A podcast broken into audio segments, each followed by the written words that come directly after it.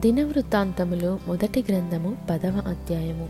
ఫిలిస్తీయులు ఇస్రాయేలీలతో యుద్ధము చేయగా ఇస్రాయేలీలు ఫిలిస్తీన్ల ఎదుట నిల్వలేక పారిపోయి హతులై గిల్బోవా పర్వతమందు పడిరి. ఫిలిస్తీయులు సౌలును అతని కుమారులను తరిమి సౌలు కుమారులైన యోనాతానును అభినాదాబును మల్కీషువను హతము చేసిరి. యుద్ధంలో సౌలు ఓడిపోవచుండెను అతడు అంబులు వేయి వారి కంటబడి వారి చేత బహుగాయములనుందెను.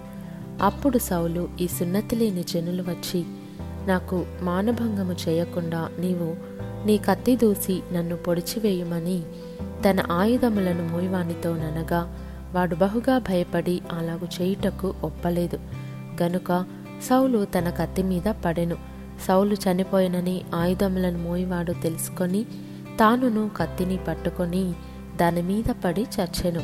ఆ ప్రకారమే సౌలును అతని ముగ్గురు కుమారులను చచ్చిరి మరియు అతని ఇంటి వారందరూ చచ్చిరి.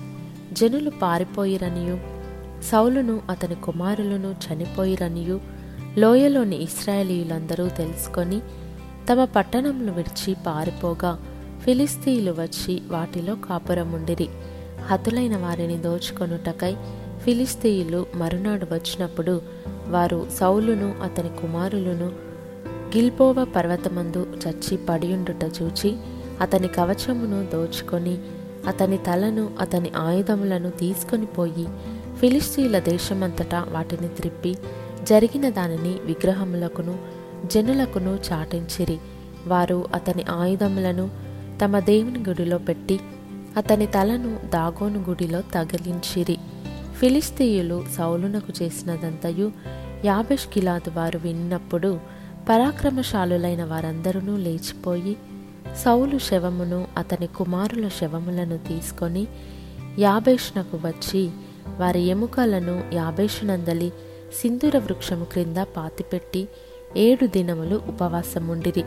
ఈ ప్రకారము యహోవా ఆజ్ఞ గైకొనక ఆయన దృష్టి ఎదుట ద్రోహము చేసినందుకును యహోవ యొద్ద విచారణ చేయక కర్ణ పిశాచముల యొద్ద విచారణ చేయు దానిని వెదకినందుకును సౌలు హతమాయెను. అందు నిమిత్తము యహోవా అతనికి మరణశిక్ష విధించి రాజ్యమును యశ్ఐ కుమారుడైన దావిదు వశము చేసెను.